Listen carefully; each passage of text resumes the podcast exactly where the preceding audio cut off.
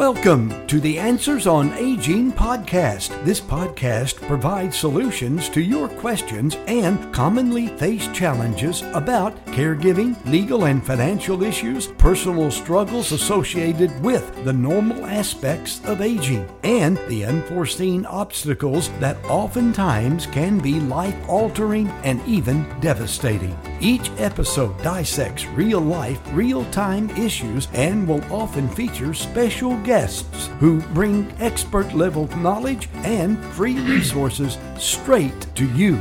This podcast is hosted by certified elder law attorney Todd Whatley and licensed nursing home administrator Sarah Scott. Together, these aging experts bring an impressive combined 30 plus years of experience to the table in order to give you all the answers on aging.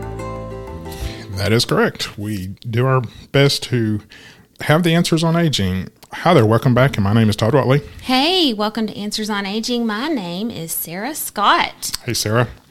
Howdy doody. So we are continuing to talk about one thing that you know is what I do every day, and um, one thing that I see so many people miss out on is legal documents. Yes. and people just think that they're I'll do it later, or it's really not that important. Oh my goodness. It is incredibly important. And if you were able to listen to episode nine, part one, you learned all about what powers of attorney are and why they're so important. And so, Financial powers of attorney. financial powers mm-hmm. of attorney, yes, thank you.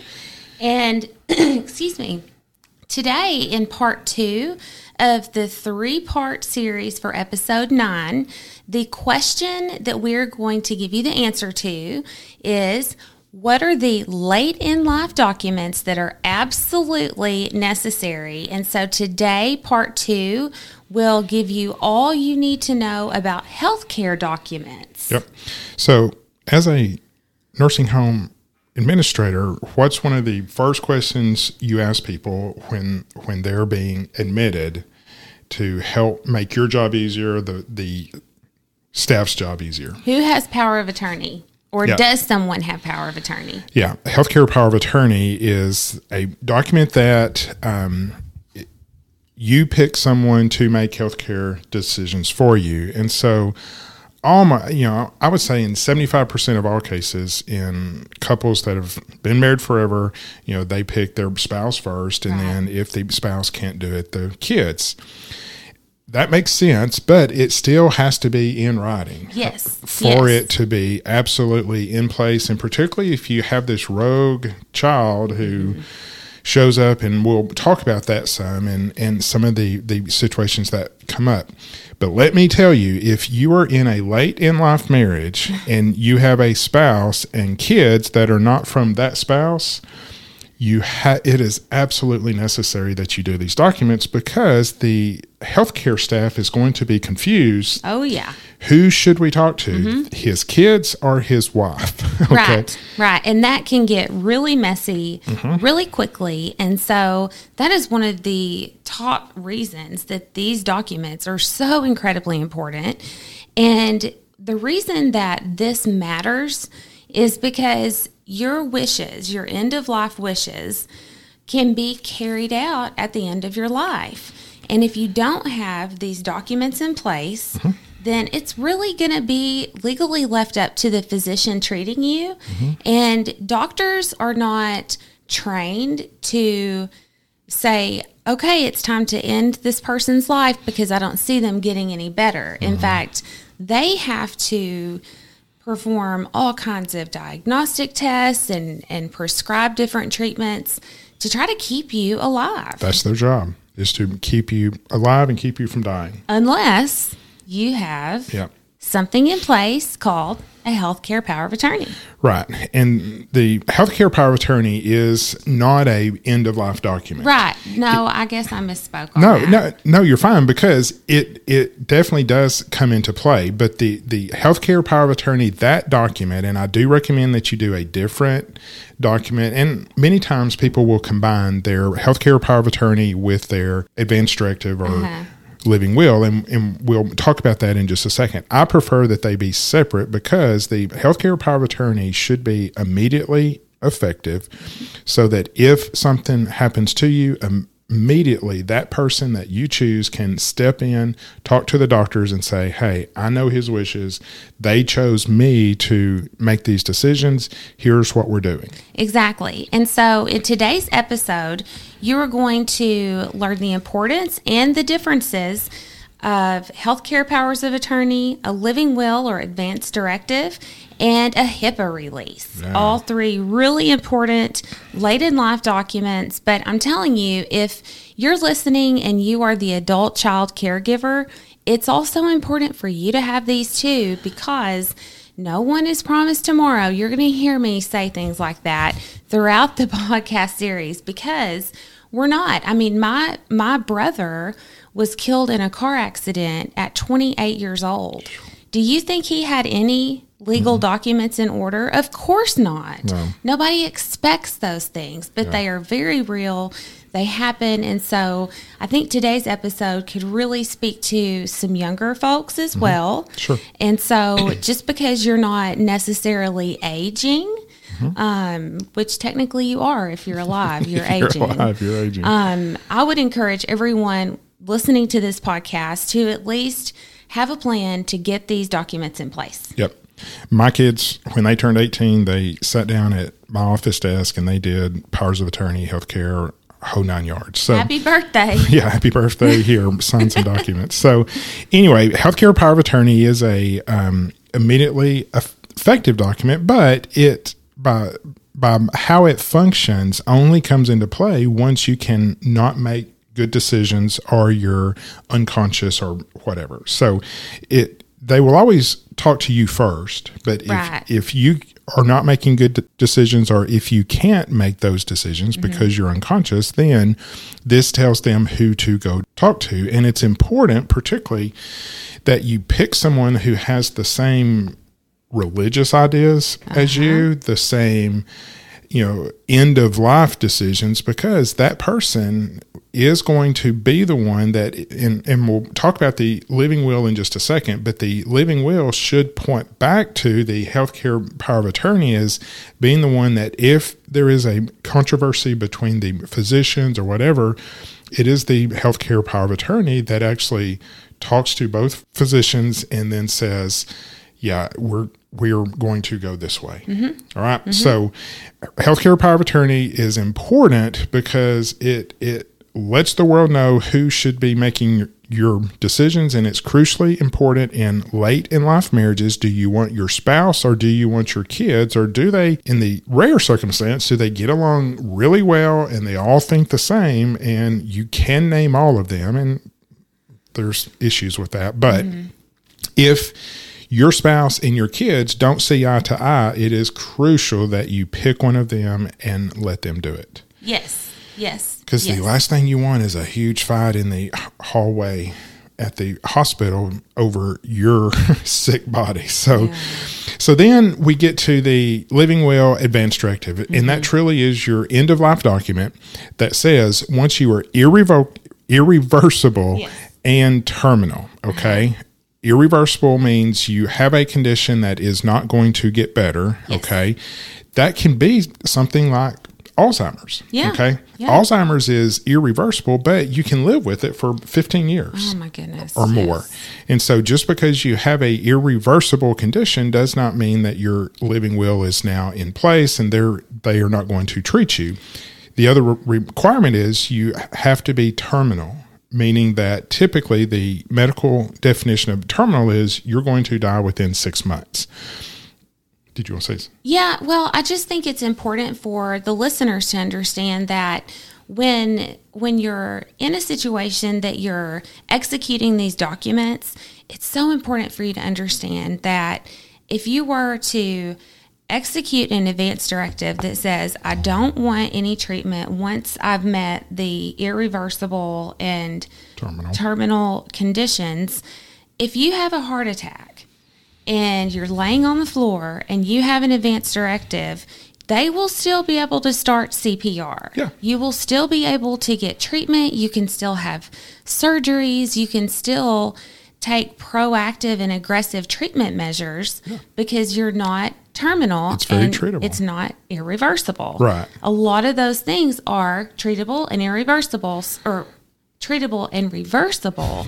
So just don't think that just because you have an advance directive means anything besides what happens once you are terminal and irreversible. Yes, they will still treat you. And I've I've had people say, "Oh no, I'm not signing this because Yeah. I want treatment." Well, of course you do, and this document does not stop that. It mm-hmm. says once you are at the point that you're irreversible in the terminal, that's when this document comes into play. And physicians don't come to that diagnosis easily Sure. their job is to help get you better and they will do things that they can to help get you better and it's only when they have done the test and done everything that they can that they say hey family we think he is irreversible and terminal and what do you want us to do and this document tells them what to do now there may be situations and i was in this situation with my own mom who um got something. We did not know what it was, but she got bad really quick and we treated it. We did everything we could. They they thought it was pneumonia. They treated it with every antibiotic known to man and she was not getting better. So we're like it's untreatable. She's irreversible. She's terminal. And so she went to hospice.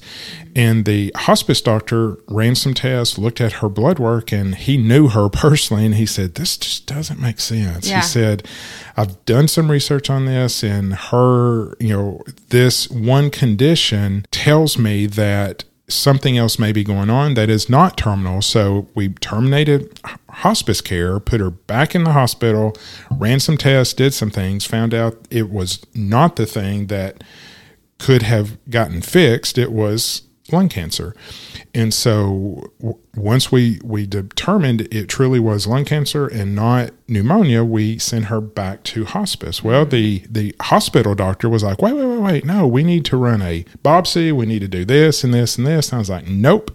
I'm the healthcare power of attorney. I know what her wishes are. Her living will says once she's irreversible and terminal, she does not want to be treated. We are activating this document. We are going to hospice where she will be kept comfortable and pass away.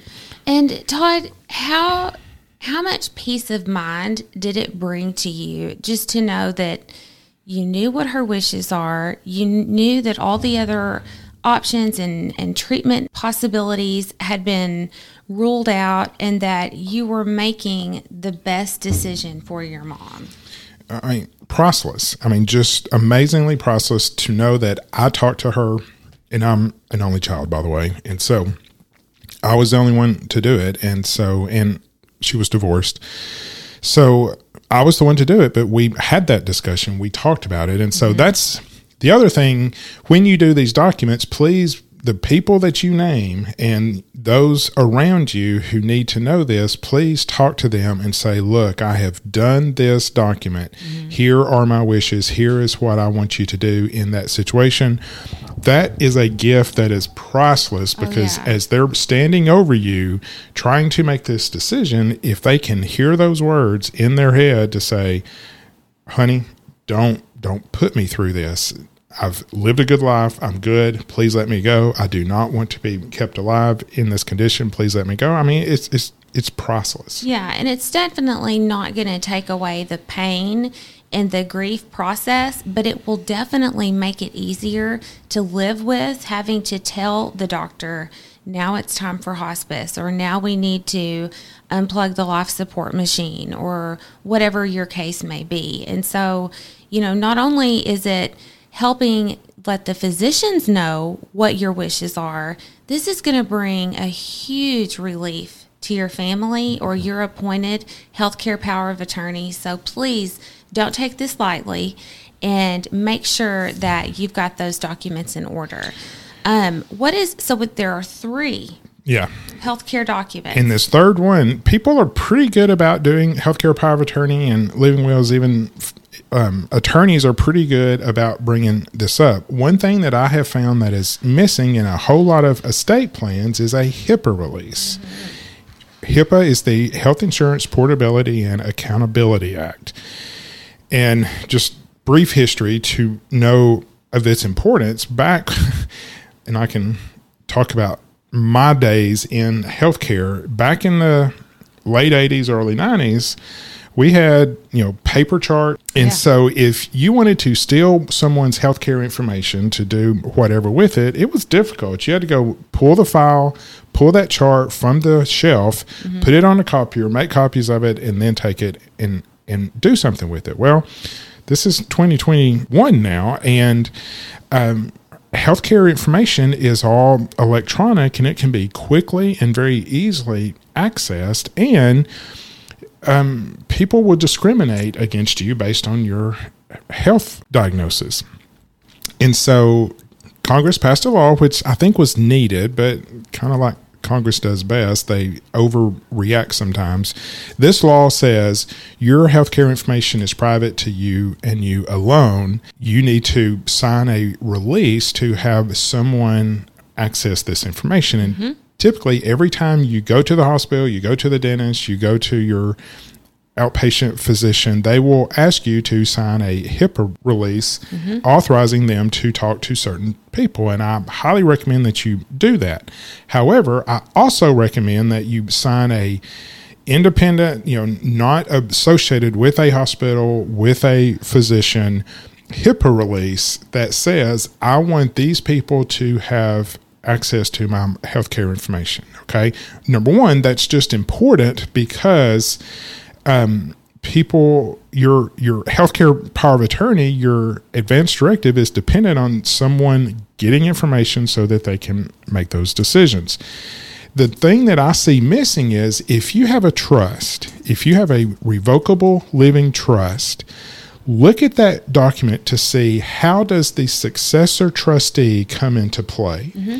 if you're incapacitated or you know you're not able to make good decisions anymore how does your successor trustee come into play? And you can read your trust and it's typically titled trustee once you become incapacitated there's some indication this is that part of the trust in almost every trust that you read, it says you become the trustee comes into power once they can prove that you're incapacitated. Ugh.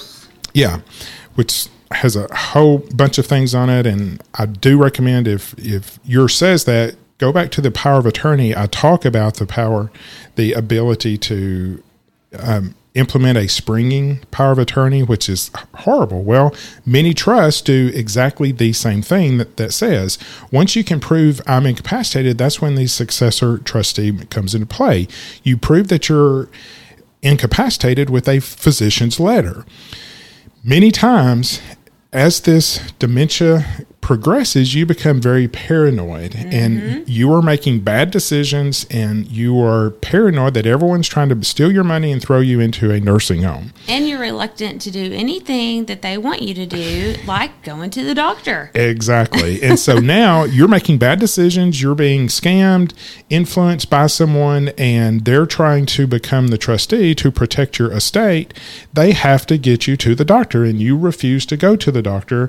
And even if you did go to the doctor and she said, don't give this information to anybody, the doctor is not going to give it to anyone unless you have a HIPAA release. Yes. and that was a long way to get there. Well, it's but it's yeah, it's important. It's important and it can get so sticky. So it's good if you go to the doctor and Todd even mentioned in um, a couple of episodes ago to ask your um, your parents, if you're the aging parents, ha- you need to add your kids or at least that one person that you trust on your HIPAA release for the doctor's office. However, if you go to the different to a different doctor or if you're in the hospital, that doctor's office usually is not talking to the hospital or the other providers.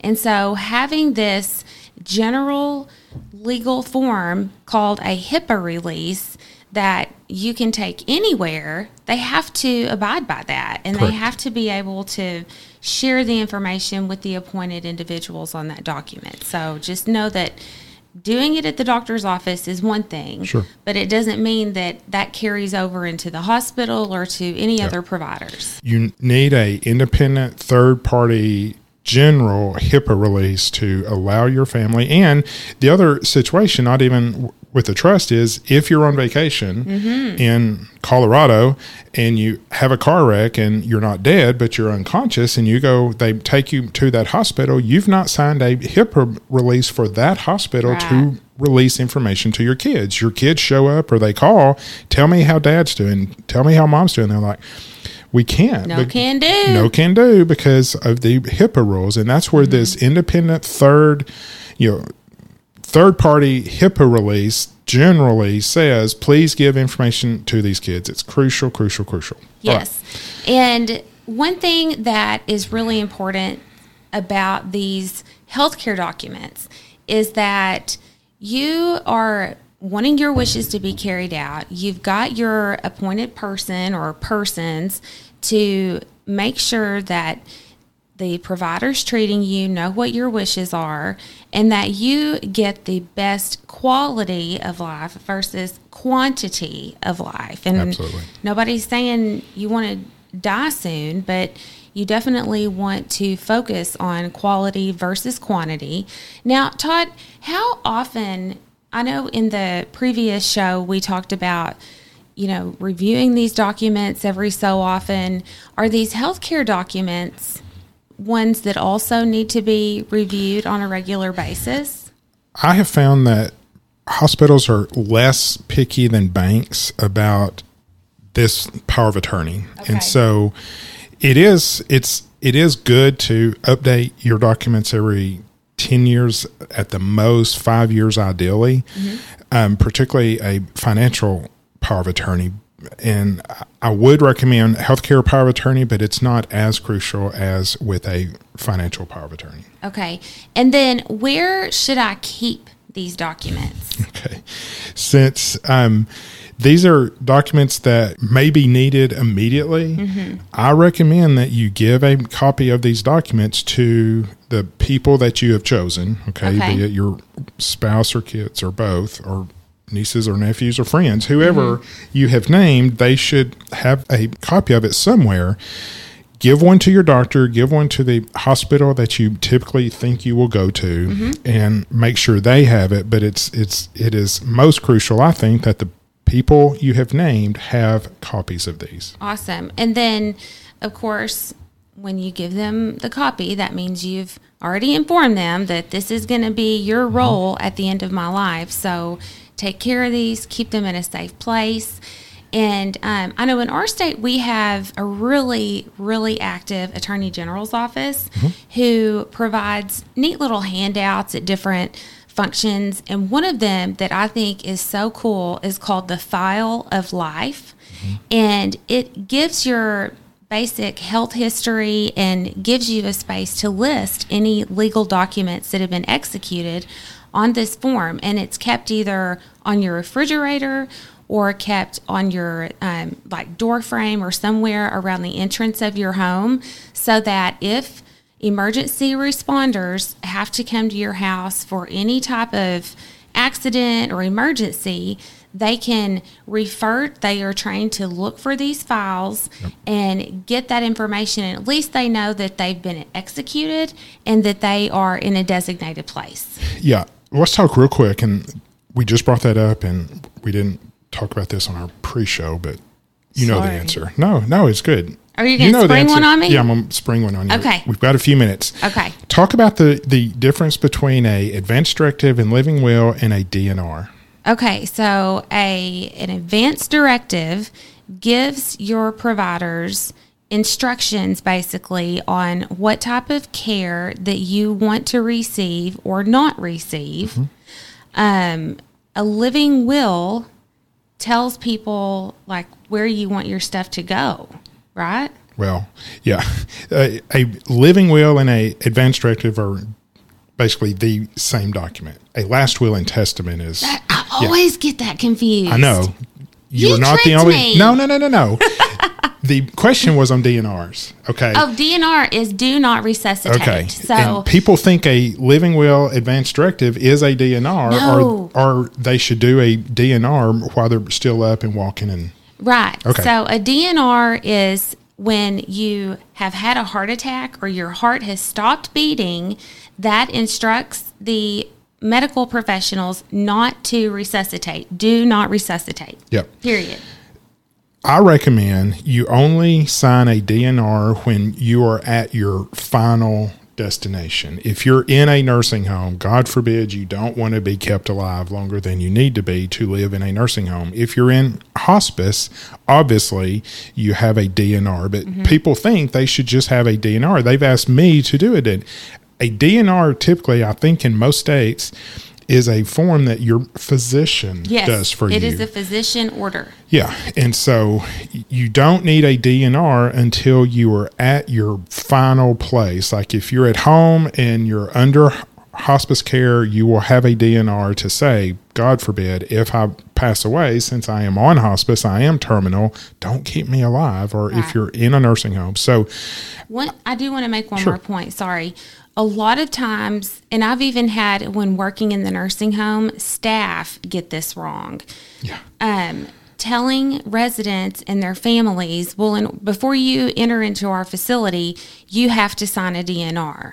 You do not have to sign a DNR to get admission into a nursing home. Ma- please understand that. most people do, Most people do. but you don't have to. right. Good. Good point. Okay. Okay. So those are the healthcare documents that I recommend. Healthcare power of attorney, advance directive, or also known as a living will and a HIPAA release. Yes. All right. If you have questions on that, please feel free to um, go to our website, answersonagingpodcast.com.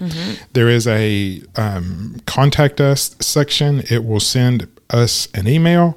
Please ask questions. If you need a referral to an attorney, I'll be more than happy. But the best place to go is the National Elder Law Foundation, E NELF.org, is where you can find certified elder law attorneys. If you don't find one near you, you can go to the National Academy of Elder Law Attorneys, and that is N A E N E A L A dot org. All of those links are in our show notes. You can just mm-hmm. click on it. And if you're here locally, Todd Whatley PA is my local law firm, and I would mm-hmm. love to work with you. Yes. So thank you so much for tuning in to today's episode. Next episode, part three of episode nine, is going to focus on estate planning documents. Yep. So thank you so much for listening, and we will catch you on the flip side. Flip side. Thank you for listening to the Answers on Aging podcast with Todd and Sarah. Be sure to hit the subscribe and keep tuning in each week as they bring you helpful, useful, and easy to find resources for making life as we age as simple and enjoyable as possible. For more information about today's episode, go to answersonagingpodcast.com. Click on the show notes tab and take advantage of the free resources right there at your fingertips. To see Todd and Sarah live, tune in to the Facebook page Senior Services NWA to catch their weekly live radio program every Wednesday morning. Todd and Sarah welcome feedback and love to answer your questions. So please let them know what you think by leaving a review and share with your friends and family.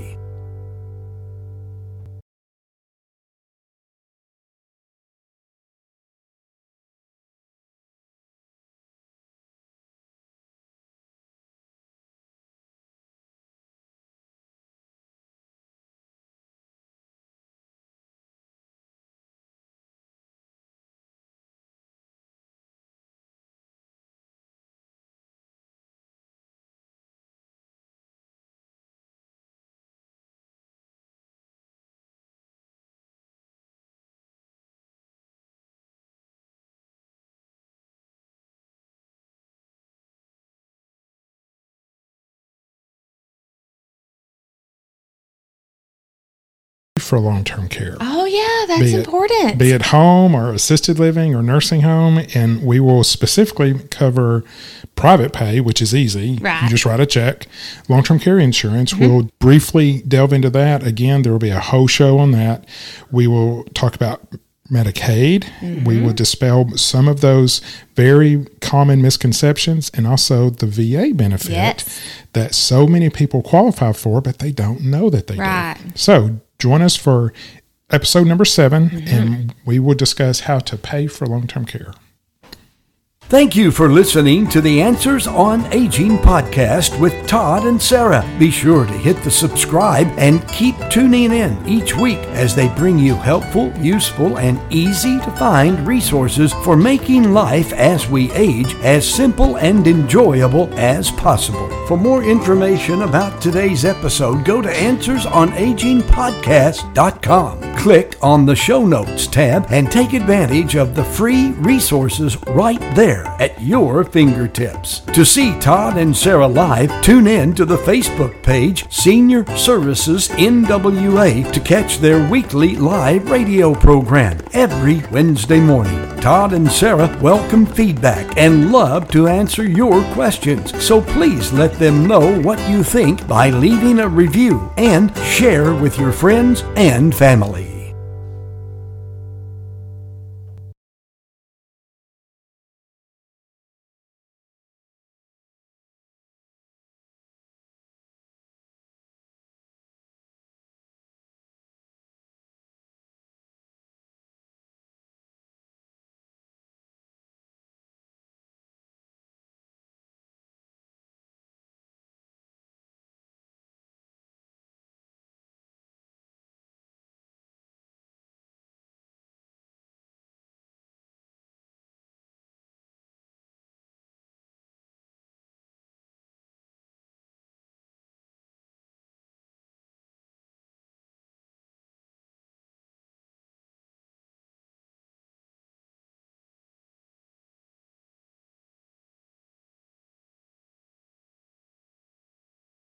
To do elder law and to advise clients, but the information in this podcast is gold. I'm telling you, you can truly make a, a family's day when it's like, hey, you're the child caregiver.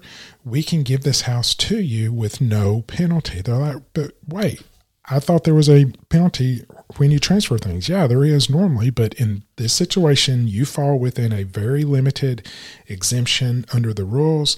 We can give you this house. Or if there is a disabled child, we can give you this house. And it's just beautiful. The people are happy, they love you, and you can charge appropriately for that. Okay. So hopefully this helped. And if you have questions, please, as always, you can email me at todd at elderlawinabox.com.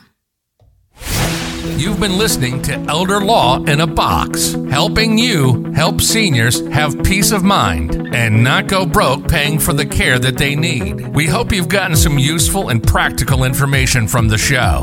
But it doesn't stop here. If you want to learn more about letting Todd be your elder law coach, find him at www.elderlawinabox.com and find us on Facebook, Instagram, and YouTube, all at Elder Law in a Box. Thanks for listening. Until next time.